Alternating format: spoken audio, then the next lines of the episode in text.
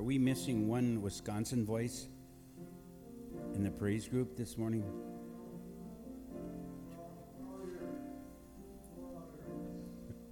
It's, is it a retired? Retired. You feel up to joining him, George? Pastor? Want to introduce our pastor emeritus here.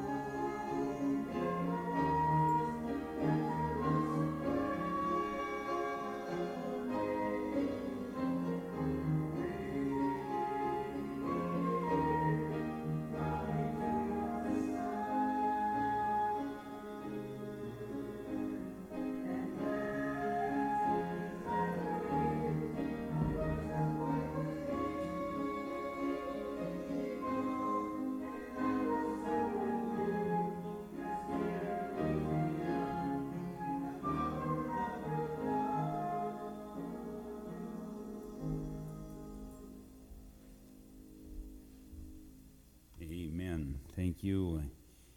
And if you would stand now as we turn to our opening hymn, Praise to the Lord, the Almighty, purple hymnals, number 138. And many of you have asked about who that good looking gentleman that joins us periodically um, in praise group, and he's retired United Methodist minister from, from the Wisconsin, Wisconsin area.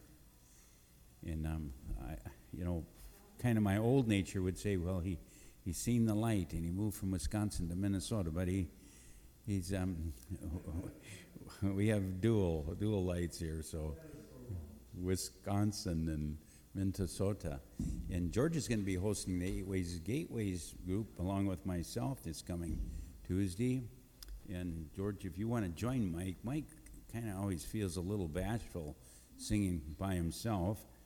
Um, and and George is a musical background. Before he entered the ministry, he was uh, a very talented musician. He continues with that, and um, and continue to remember him in your thoughts and prayers, and also his wife Shar.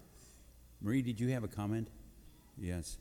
Uh, would anybody object to inaugurating George as our pastor emeritus?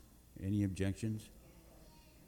He's our new pastor emeritus. He joins us in our Eight Ways Gateways groups, and I think at times one of the other churches would like to pull him aside, but he's established himself here.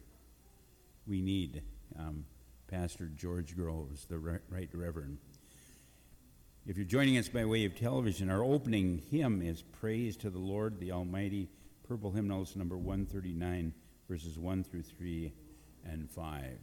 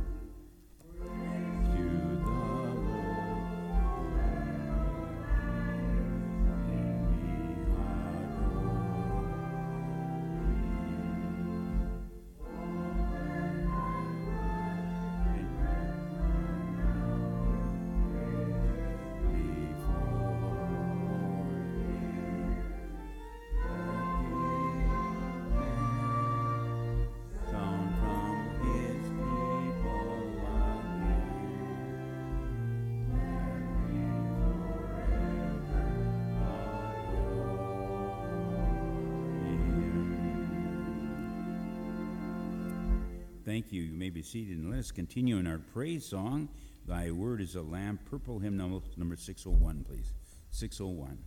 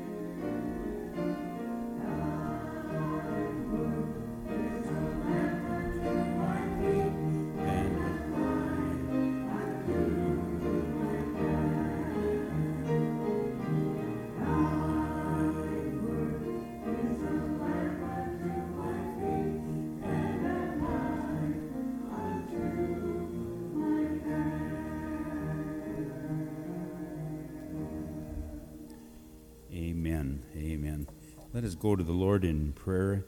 Father, we come this morning as we make our petitions and our intercessions to you, O Lord.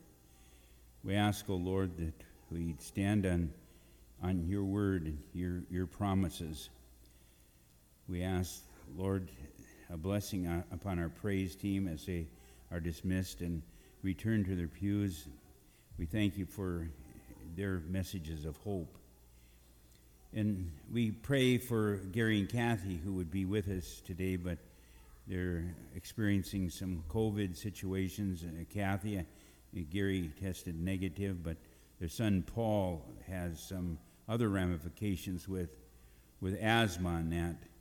We, we realize that they probably could be with us and would be with us, but they're just a little concerned. And we pray, Father, that you would remind us that it's, it's time for the alarm bells to be uh, sounded. It's, it's time for all of us to play the part of Paul Revere. The communists seem, the communist tyrants and dictators are coming. The communist tyrants and dis- dictators are coming. They're coming first for uh, the unvaccinated Americans. And we may feel that this is 1938, and, and we can understand how the Jews felt. We now understand just a little of what it felt like to be a Jew in 1938. No, it's, it's not the Holocaust. Nothing can be compared to the, the Holocaust ever.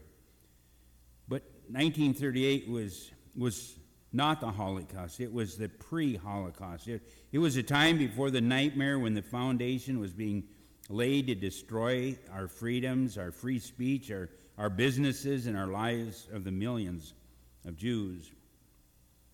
Everything happened today to the American people, to the U.S. Constitution, to freedom, and particularly to unvaccinated Americans remind me of the 1938. This, this is not, this is only the beginning. It gets much worse from here. First, the papers. The papers, vaccine mandates and vaccine passports are just like 1938 when the Gestapo demanded papers from every German. Republicans asked for papers from migrants who had broken into our country, criminals, MS. And Democrats said, no, that's racism. Republicans asked, asked for papers once every two years for federal elections to prove that you have a right to vote. And Democrats said, no, no, that's racism. Now the Democrats want American citizens, not illegal aliens, not criminals, but patriots born in this country to provide papers 24 7. We'll need papers to be enter restaurants and bars and nightclubs and concerts and casinos and conventions and hotels and board a train, a plane, or a bus. We'll need papers to enter a supermarket or we'll starve to death, and all for the crime of being unvaccinated against. Wait for it. The flu, all for the crime of being unwilling to inject an untested, untested rush to production, experimental, for emergency use only shot into our bodies. And what happened to the war cry of the Democrats? My body, my choice. It only applies, it seems like, to murdering babies, but it doesn't apply to dangerous experimental shots we don't want injected into our bodies. Weren't Jews injected with experimental drugs by the depraved Nazi government? Wasn't that a key part of the Nuremberg trials that no government could ever again inject experimental shots into the bodies of unwilling citizens? Isn't that a basic human right? And by the way, this isn't about vaccines. If you, if you want the vaccine, take the vaccine. I'd never stop anyone from taking a vaccine. I've taken the vaccine. I'd never limit your freedom, your choice. That's about vaccine mandates. Forcibly injecting Americans who don't want it. That's, that's back to 1938. But there's much more in common with 1938 mask mandates. If you're scared, wear them. I'm not scared. I don't want to wear them. I'll wear them around other people. Mandates are, are about forcing individuals to lose their freedom, their choice, their individuality, their human rights. That's, that's 1938.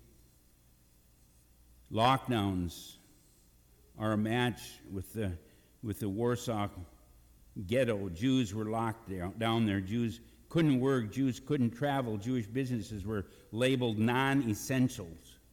If government can force us to close our businesses, to kill our jobs, to decide who is non essential, then this is 1938. Stars, stars and clothing, it's coming. The vaccinated get, get into restaurants, barns, concerts, supermarkets, planes, and trains. They keep their jobs. The rest of us are marked maybe as subhuman for life. That's, that's the star. That's 1938. Media and social media as a public relations wing of the government, that's called propaganda. Remind you of 1938. Back then, the Jewish books were banned. Today, it's those of conservatives. We even hear commentators from CNN the, saying that conservatives are like communists. But patriots, and especially the unvaccinated, we are, we are silenced. Our facts are labeled misleading.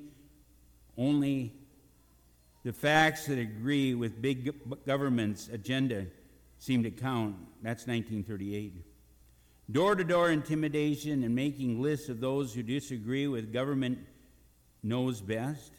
Trust me that the army of door to door vaccine brainwashers and soon will be soon turned into a German Gestapo of, of gun grabbing. 1938, the years Nazis banned Jews from owning guns. They took them door to door. That's 1938.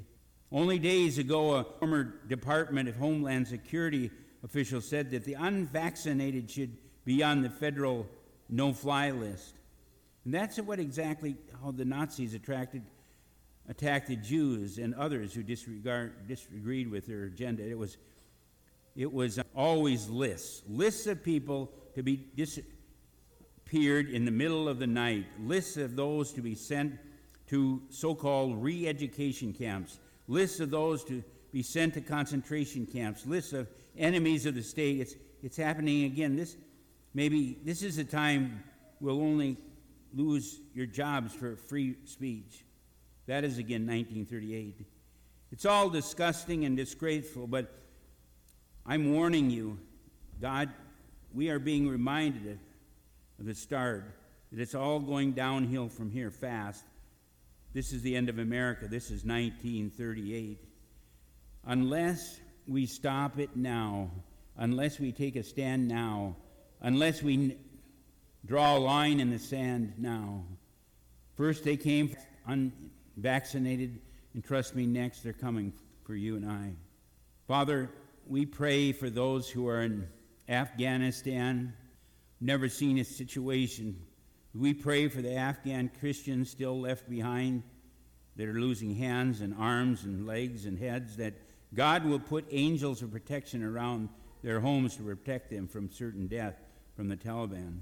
We pray for hope. We pray for the families of Mike and Tina and Labradee. We pray for Gary and Kathy Gross and their family. And we congratulate to Pastor Bruce and LeBeau Russian there. I participated in Bruce's first wife's funeral a few years back, and now I conducted their wedding. We pray God's blessings upon Pilgrim United Methodist Church and, and their pastor and the new pastor's wife. And as we conduct ourselves in our service, Lord, as we stand on the promises of God, we remember, as we are in agreement, our Father who art in heaven Hallowed be thy name. Thy kingdom come, thy will be done, on earth as it is in heaven. Give us this day our daily bread, and forgive us our debts as we forgive our debtors. And lead us not into temptation, but deliver us from evil. For thine is the kingdom, and the power, and the glory forever. Amen.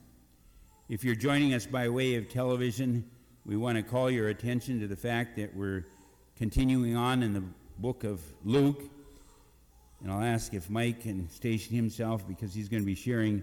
It's taken from Luke Gospel, the ninth chapter, verses 18 through 22.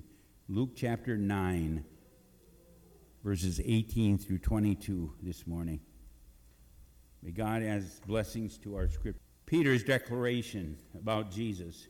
Once, when Jesus was praying alone with only the disciples near him, he asked them, Who, who do the crowds, who do the crowds say that I am? And the crowds around Jesus answered, Some were saying that he is John the Baptist, but others, Elijah, and still others, that he's one of the ancient prophets that has arisen.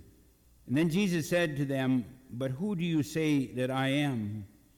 And Peter answered, You're the Messiah, the Messiah of God. And Jesus sternly ordered and commanded them not to tell anyone, saying that the Son of Man must undergo great suffering and be rejected by the elders, chief priests, and scribes, and be killed, and then the third day be raised. God bless the reading and the hearing of his word. Good morning, brothers and sisters. I looked at our, at our scripture today and I noticed something. What Jesus said, a person's whole eternity rests on that. It rests on the question he asked in Luke 9, verse 18. Eternity's importance has nothing to do with who they are, where they live, or even what they own. The entire span of personal eternity is how they answer that question. There are many questions that have more than one answer, but that question only had one. The question Jesus asked was, Who do the people say that I am? The disciples answered, John the Baptizers. Others say Elijah. And others say some of the old, one of the old prophets has risen. What was interesting about this is these were the same things that Herod had said to Jesus when they asked who, who he was. But Jesus wanted to cut this rumor stuff out of the society, and he boiled it down to only one single answer Who do you say Jesus is? That's what really matters for all eternity. When Jesus said, looked at his disciples and said, But who do you say I am? We should notice things in this seemingly simple question.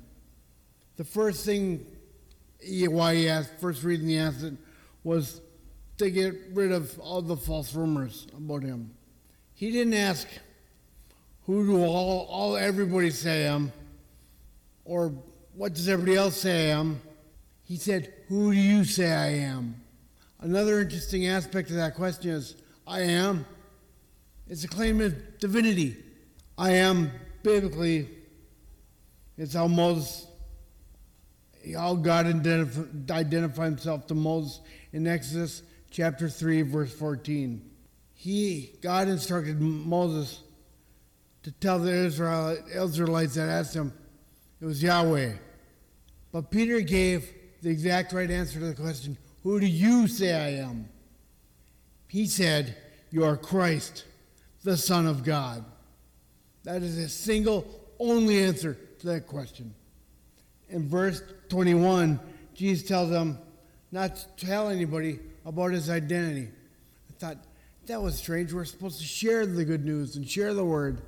But he told them not to tell anybody about who he was. I think the biggest reason for that was he didn't want interference in his plans. Things had to go exactly the way God wanted them to.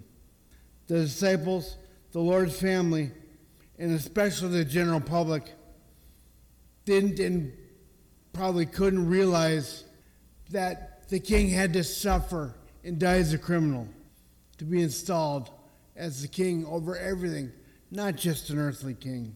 If they had, if everybody else had known that he was a king, they might have stepped in and inter- interrupted God's plan and tried to make him an earthly king.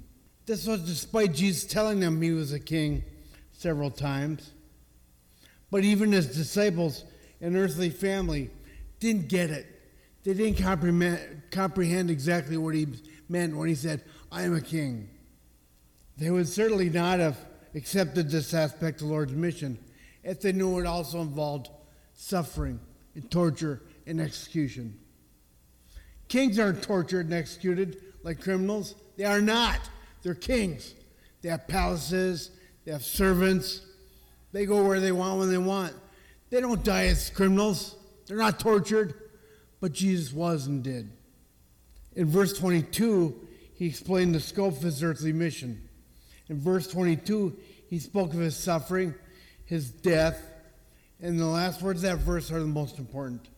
He specifically forecasts his own resurrection from death. As I stated, suffering, death, suffering and death were certainly not something that his disciples would want or expect. I suggest reading Isaiah 53. That was written a thousand years before Christ ever appeared. It nails it exactly what has to happen to the Savior. Again, that's Isaiah 53. I suggest you read that. It had to happen that way. Jesus had to do that. He had to tolerate the torture and the abuse. There was no other way, or God would have done it. The Lord's suffering and execution were out of everyone's will and desire. They did serve one person, though, certain, Satan. But that was the only way, his suffering and execution were the only way he could complete his mission. There was no other way to have us humans be brought back to God's family as directly family as direct family members. Without Jesus being tortured and executed, we'd be lost. And we would not belong to God as family members. There was simply no other way for us humans to be brought back into the direct family of God without Jesus going through what he endured. There was simply no other way, or God certainly would have done it. That is the only way it could have gone. That is the way it went. That doesn't make God a masochist. Heaven forbid. God did it out of his love for you and everybody else. He wanted to accomplish that. Go through those particular things because he had to to get you back to his family. Thank you. Thank you. Thank you. The scripture that's before us is uh, quite powerful, and we ask that you um, notice in this passage the variety, the variety of opinions about our Lord Jesus Christ.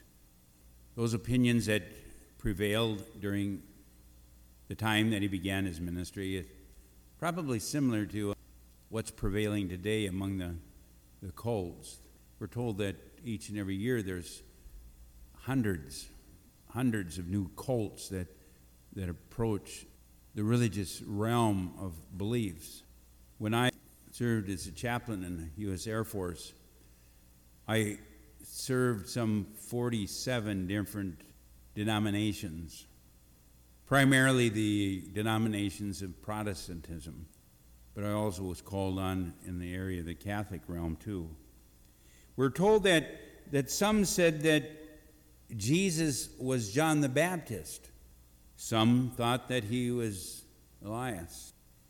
And then some that one of the old prophets was risen again.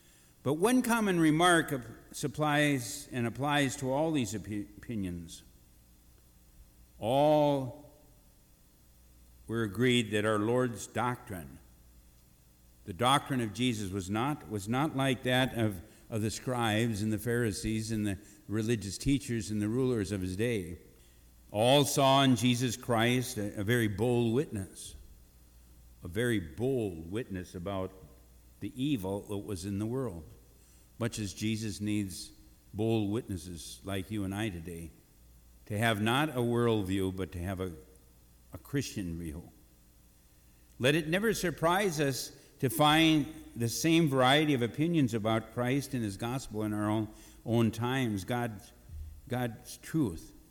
What does God's truth do? It disturbs. God's truth disturbs the spiritual laziness of everyone. And the scribes and the Pharisees, they were so disturbed that they wanted to crucify him. It obliged them to think. A lot of times, Christians don't want to think. And if it is, it's stinking thinking. It's not biblically bra- embraced and a biblical view of society rather than a world view. It makes them begin to talk and, and it, it makes them begin to reason and, and speculate and invent theories to account for its spread in some quarters and then its rejection in others. Thousands, thousands in every age of the church spend their lives in this way and, and never come to the point of, of drawing near to God. They're kind of always caught between what the world view is and what the biblical view is. They satisfy themselves with a miserable round of gossip. One of my mentors, Dr. Alex Ramus, who wrote the book on how he had to dig his own grave when he was just a young youth in the Philippines, and when the general said, We shall return, the United States took so much time to return, and Dr. Ramus, Alex Ramus, writes in his book how he learned to survive, how he ended up to push, push off his death, and, and how he lived on mice and rats and, and other rodents in order just to get by. They satisfied themselves with this miserable round of gossip. And Dr. Ramus wrote a book on positive gossip, positive gossip. Many people today, they satisfy themselves with this miserable round of gossip about the preacher's sermons or the writer's opinions. They think that this person goes too far. And others will say this person does not go far enough. Sound doctrines they approve, and others they do not approve of. Some teachers they call sound, and other preachers and teachers they call unsound. They, they cannot quite make up their own minds what is true and what is right. What is right. Year rolls on after year, and, and they find themselves in the same state talking, criticizing, fault finding, speculating, but never, never getting any further. And it's almost like the, the highway to hell is paved with good intentions, never getting any further, hovering like a moth, a moth around religion, but never settling down like the bee to feed on its treasures. They, they never boldly lay hold, lay hold of Christ. They, they never set themselves heartily to the great business of serving God and, and spreading the good news of Jesus Christ. They never take up their cross and become thorough and genuine Christians. They, and at last, after all their talking, they, they die in their sins totally unprepared to meet God. To meet God. One of my Sundays that I was on vacation, I was asked to preach at a large thrashing bee in Rose City, Minnesota. And I prepared a number of messages, and I just felt led to ask the congregation um, if they had a particular topic that they'd like to have me share on. And a gentleman who was uh, the president of the, the th- Thrashing Bee Association stood up and he says, The scripture, be not deceived, God is not mocked. Be not deceived, God is not mocked. And I went on to share on that scripture. Pretty self evident. Be not deceived, you and I be not deceived. God is not mocked. Let us not be content with a religion of this kind. It will not save us to, to just talk and to speculate about or banty around uh, opinions about the gospel. The Christianity that saves is a, is a Christianity personally, personally grasped, personally experienced, personally felt, and personally possessed. There is not the slightest, the slightest excuse for stopping short in talk or opinion or speculation. The Jews of our Lord's time might have found out if they had been honest really honest inquirers that Jesus of Nazareth, Jesus of Nazareth was, was neither John the Baptist, nor Elias, nor an old prophet, but he was the Christ of God. The Christ of God. The speculative Christian of our own day might easily satisfy themselves on every point which is needful, very needful to salvation, if one would really candidly and humbly seek the teaching of the Spirit. The teaching of the Spirit. The words of our Lord are weighty, and the words of our Lord are very solemn. In John, the seventh chapter, the 17th verse, he says, If anyone, if anyone will do God's will, they shall know of the doctrine whether it be of God. Honest, practical obedience is one of the keys of the the gateway of knowledge. And let us notice, secondly, secondly, in this passage, the, the singular knowledge, singular knowledge and, and faith displayed by the Apostle Peter. You talk to a lot of people, and, and Peter gets a lot of criticism. But look at the positive side of Peter. We read that when our Lord said to his disciples, whom say ye that I am? Whom say ye that I am? And Peter answering said, Thou art the Christ of God. Can you say it with me? Thou art the Christ of God. This was a noble, a very noble confession, and one of which in these days we can hardly realize the full value. To estimate it aright, we should place ourselves in the position of our Lord's disciples.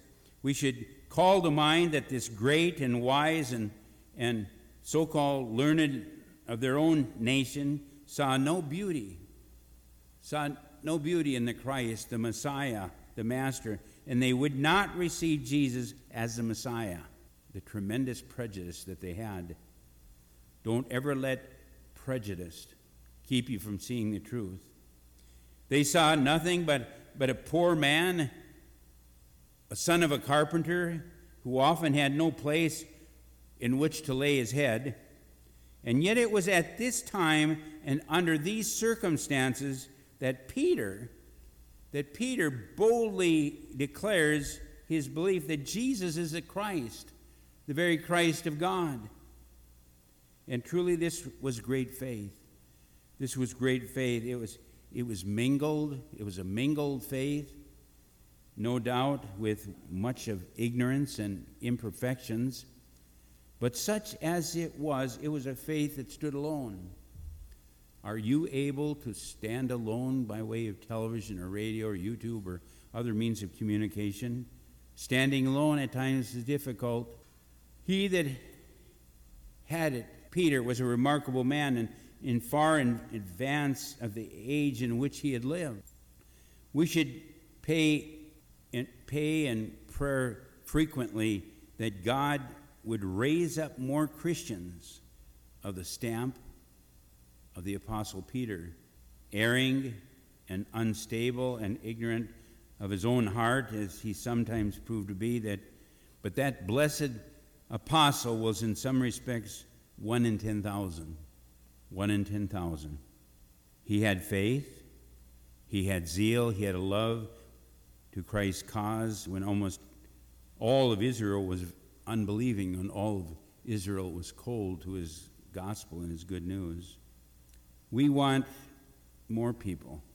We want more people of this sort. We want people who are not afraid to stand alone and to cleave to Christ when the many are against Jesus. In such people, such people like Peter may err sadly at times, but, but in the long run of life, they will do more good, more good than any.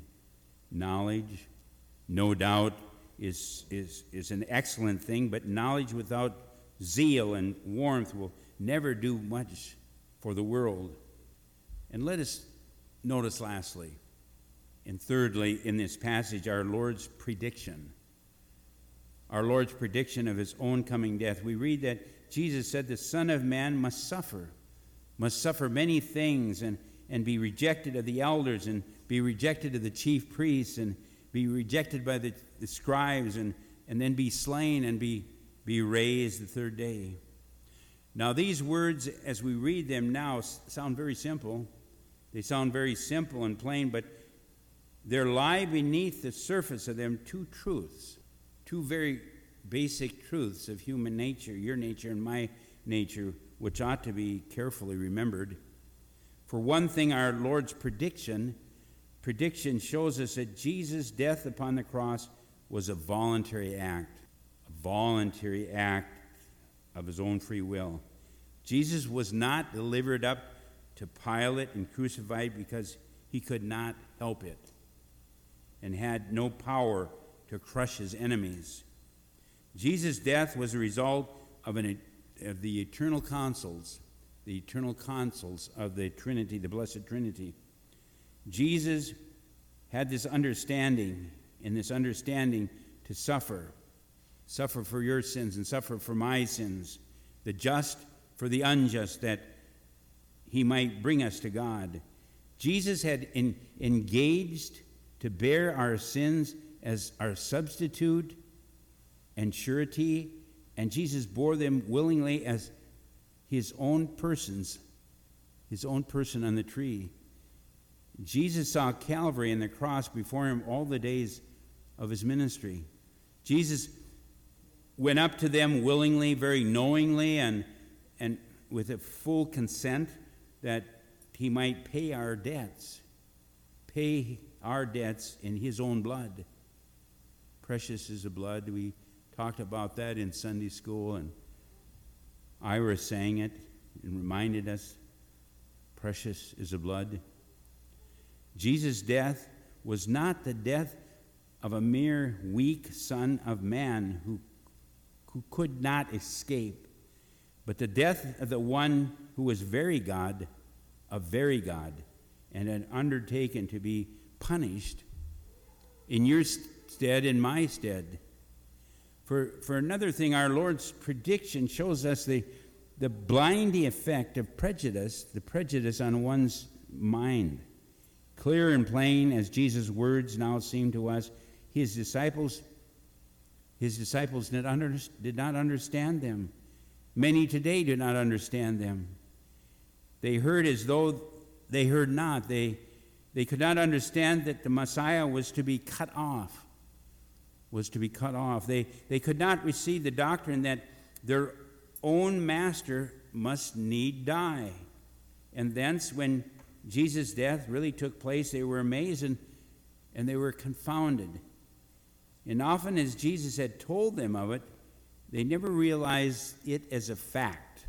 Father, this morning, with every head bowed and every eye closed, and those by way of television and radio and other means of communication, let us watch. Let us watch and pray against prejudice. Many a zealous person has been grievously misled by prejudice and, and has pierced themselves through with many sorrows. Let us beware of allowing traditions and old preconceived notions and unsound interpretations, baseless theories in religion to, to find root in our hearts. There's only but one test of faith, there's only but one test of truth. What saith the Scriptures? And before this, let every prejudice go down. What saith the Scripture? Father, may we be mindful of the fact and the importance of what saith the Scripture. Can we say these words together? The Christ of God. Come into my heart and life, O Lord. Be the Christ of God. Eliminate doubt misconceptions. Help me to see the truth, the life, and the way. In Jesus' name, amen. As the usher, ushers um, come forth this morning, uh, Mike, would you be an usher this morning? Grab the offering plate in the back there. Let us turn to our offertory prayer, and would you pray this prayer together? God of all good gifts, you have provided all that we need for full lives. And yet we don't stop there. We continue to fill our lives with things in an elusive search for security. As we bring gifts to you this day, remind us that only deeper faith will bring peace and good works. Caring for others through generous giving will help us know the joy of full lives. We pray this in the name of Christ, who gave out, out love for all your children. Amen.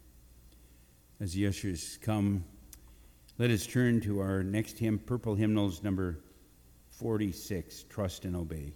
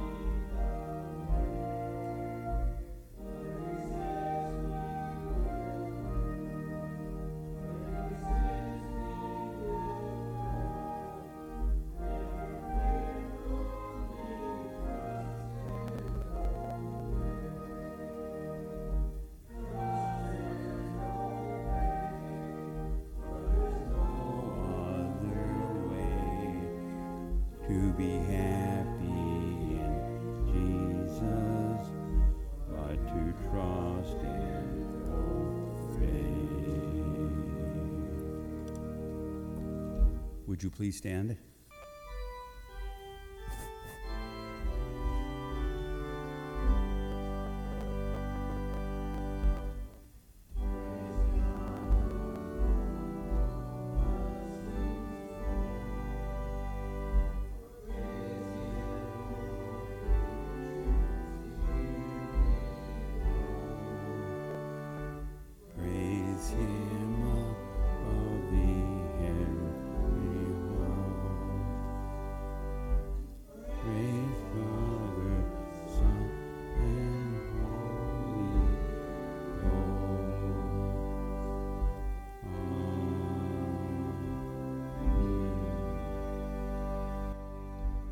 God of power and God of might, through the ages you have re- reminded us through prophets and apostles that we are called to a battle, not with one another, but against the powers of darkness and evil.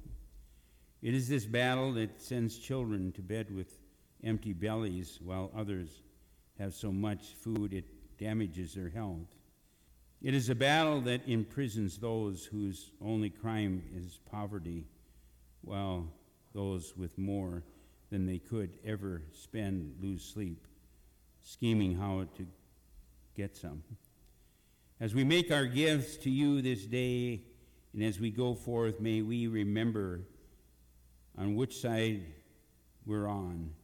In the precious, loving name of Christ, we pray. Amen.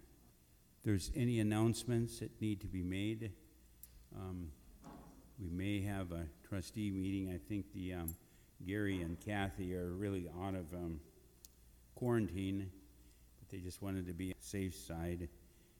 They were more concerned about their son Paul, who has asthma and you know some breathing problems and coping. We've been kind of keeping you posted on the all call too. Would you take us out, Mike? Go forth and serve and praise the Lord. Thank you.